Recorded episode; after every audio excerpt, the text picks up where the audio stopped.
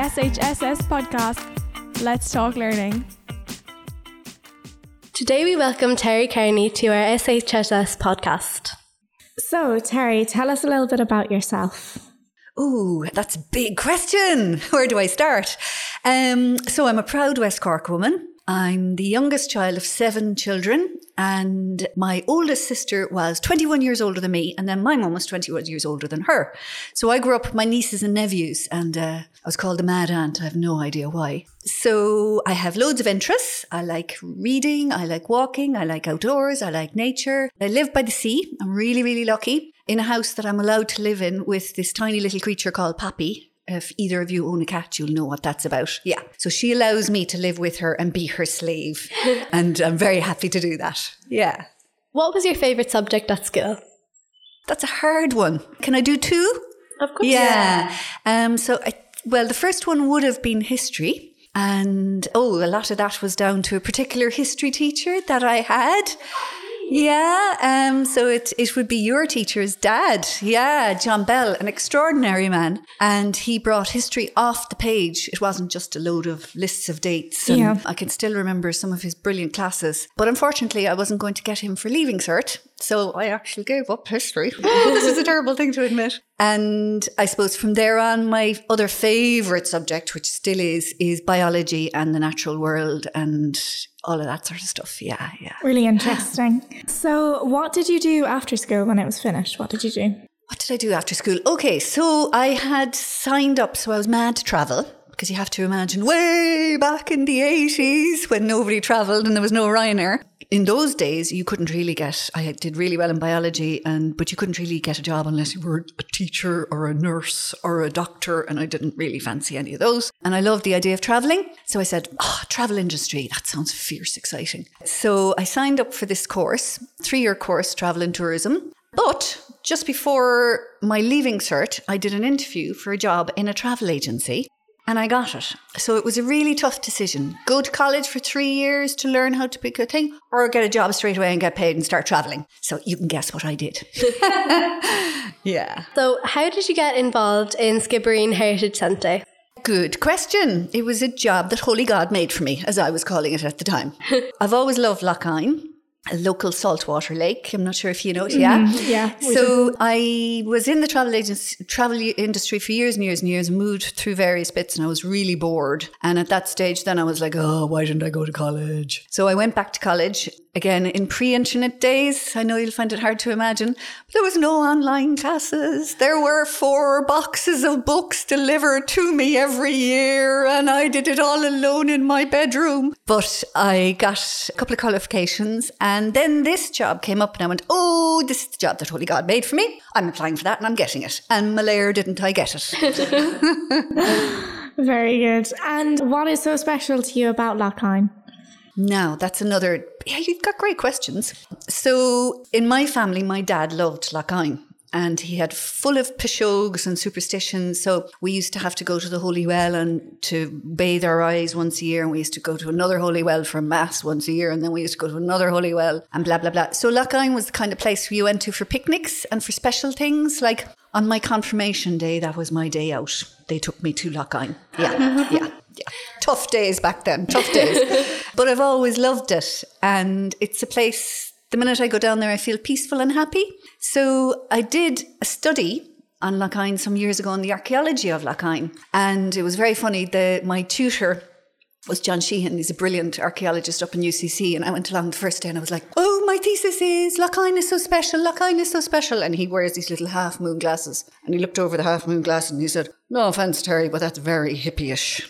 So I said, right. So I went along and I did a comparative study. So I compared Lough Hyne with three other lake sites in West Cork. And I specifically focused on sites of a religious or ritual nature. So, in other words, in prehistory, places that people found special, because we're now separated from the landscape. But in prehistory, people believed that the landscape was alive, so it spoke to them, which I think it should st- still do. But anyway, so this study blew the hippie concept out of the water, and I got a 1 1. Woo!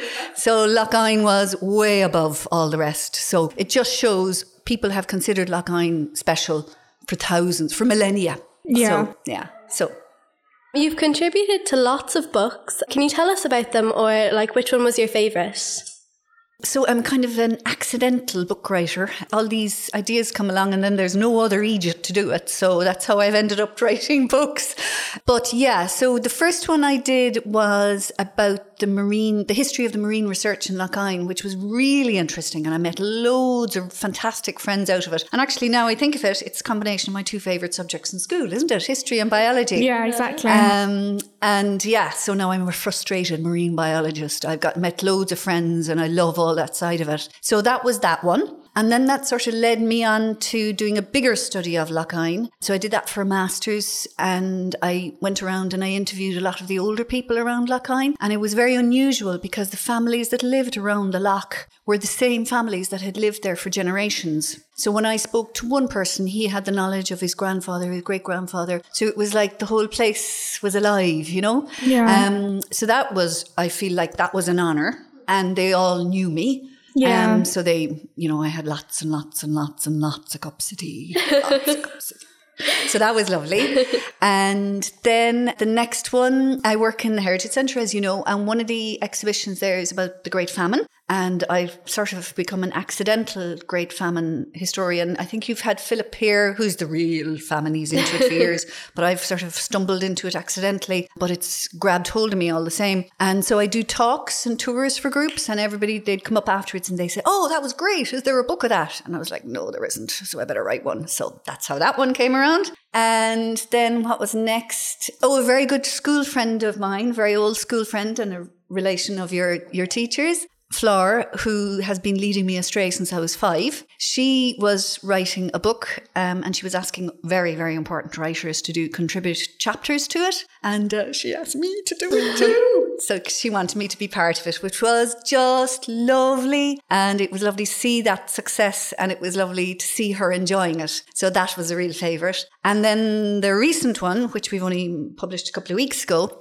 is called Stories of the Revolution. So that was one morning when I was high on coffee, I came up with the idea of replicating the 1937 school folklore. Have you ever heard of that? Well, they sent men around in 1937 on their bicycles around Ireland and they went to schools and they went into the schools and they said, go home and talk to your grannies and granddads and ask them about all of these different topics. And they gave them a variety of topics. For example, folklore relating to food, weather, pishogues, the famine. So a lot of our hist- or a lot of our folklore we have about the famine is from that. Thousands and thousands and thousands of children contributed to this, and it's now a hugely important archive for Irish heritage. So I thought, eh, we're right in the middle of revolutionary spot here in West Cork and some of the grannies and granddads would have known their met their ancestors who were involved in that. So I said, ah, let's do that. So we did it over four years. We'd intended to do it over six, but a small pandemic took took place in between. And we involved 837 children, and they all contributed. They went home and they spoke to their grannies and granddads and got stories. And so this last book is extracts from some of those. So that's there the, the five books, four books, four and four books in a chapter, um, and then there's been lots of articles for historical society journals and stuff like that. Yeah, ones you get caught for. You have to say no. We see your Instagram and we see that you're a keen photographer. Is it something you've always loved? So I'm I'm a learning junkie as well. I always need to be learning, and that's my next course. I love it, but I don't have the technical skills, so I just do it on a, with a phone when I'm out and about. Mm-hmm. But I love seeing and sharing all these lovely images, and yeah. it's nice as well when you take a photo. You take a photo in your head, which is there, but you forget it. But if you take a photo photo, it's there to remind you of that. Exactly. Yeah. So yes, I yeah. love it and I want to learn more. Yeah, so, definitely. Yeah. It's such an interesting thing, in my opinion. I love learning about Absolutely. it. Absolutely. Well, you saw loads of photos of Poppy, my cat. So if you're looking yeah. at my Instagram, yeah, I'm under the paw, as you can see. Yeah. if you could be part of another museum in Skibbereen, what period of history would it be about? Ah, that's an easy one because I think there should be an outdoor museum. I'd love an outdoor museum. There is thousands of years of history that is practically undiscovered and unrepresented. And we have extraordinary archaeological sites all the way around mm. here. And it's something that you would tramp around and that's my that's my favorite day out is to climb the top of a mountain when I'm not crocked and find a piece of archaeology and photograph it and learn about it. And because these sites, you know, these, they were they were people like us, but they thought so differently. And I think we've forgotten a lot of that magical thinking. And when you go to these places, it resonates. You feel it, you know? Yeah. Yeah, definitely. Mm. So that would be one, but it wouldn't be in a museum museum. It mm-hmm. would be me taking you out for a day and going, right, up the top of this mountain now is a wedge tomb. And you'd love it, wouldn't you? That's such a cool concept. Yeah, definitely. Do you have a hero? Hmm. My heroes would be the gentle people. Yeah, definitely the gentle people. I have great time for two old neighbours of mine in a house I used to live in where I grew up in, and I'll, I won't name them, but they were a lovely, lovely couple. They were childless, and they were right next door to us, and they were tormented by generations of carnies. I mean, we scrubbed their apples, we let out their cattle, we went in and demanded sweets whenever we wanted them, and they were always so lovely, and they were really nice, gentle, beautiful people. And in all their lives, they never did a day's harm to anybody. And in all their lives, if they could do something nice for you, they would. I don't know if you've read any John McGahern in school. No. Anyway, there's a brilliant book called That They, that they May Face the Rising Sun. And this couple remind me of them. And I think we're losing that gentleness and those beautiful people that knew what was real. So those kind of people that are would be my heroes. Yeah. That's a really good answer. Yeah. I love talking to elderly people. I find them so interesting because they've just been around for so long and there's just Yeah, absolutely. And and they've experienced a different world to what exactly we've yeah, they've seen so much more of the world. Yeah, yeah.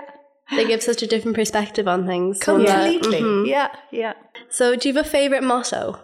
Oh, there's one I use for a lot of things. It's it's it's a great excuse. You may have it. It's life's too short. So if somebody, you know, if there's dust in my corners, oh, life's too short to be dusting. Or life's too short to be cleaning out cupboards on a Sunday. Life's too short to stuff a mushroom. Life's too short. Life's too short. Life's very short.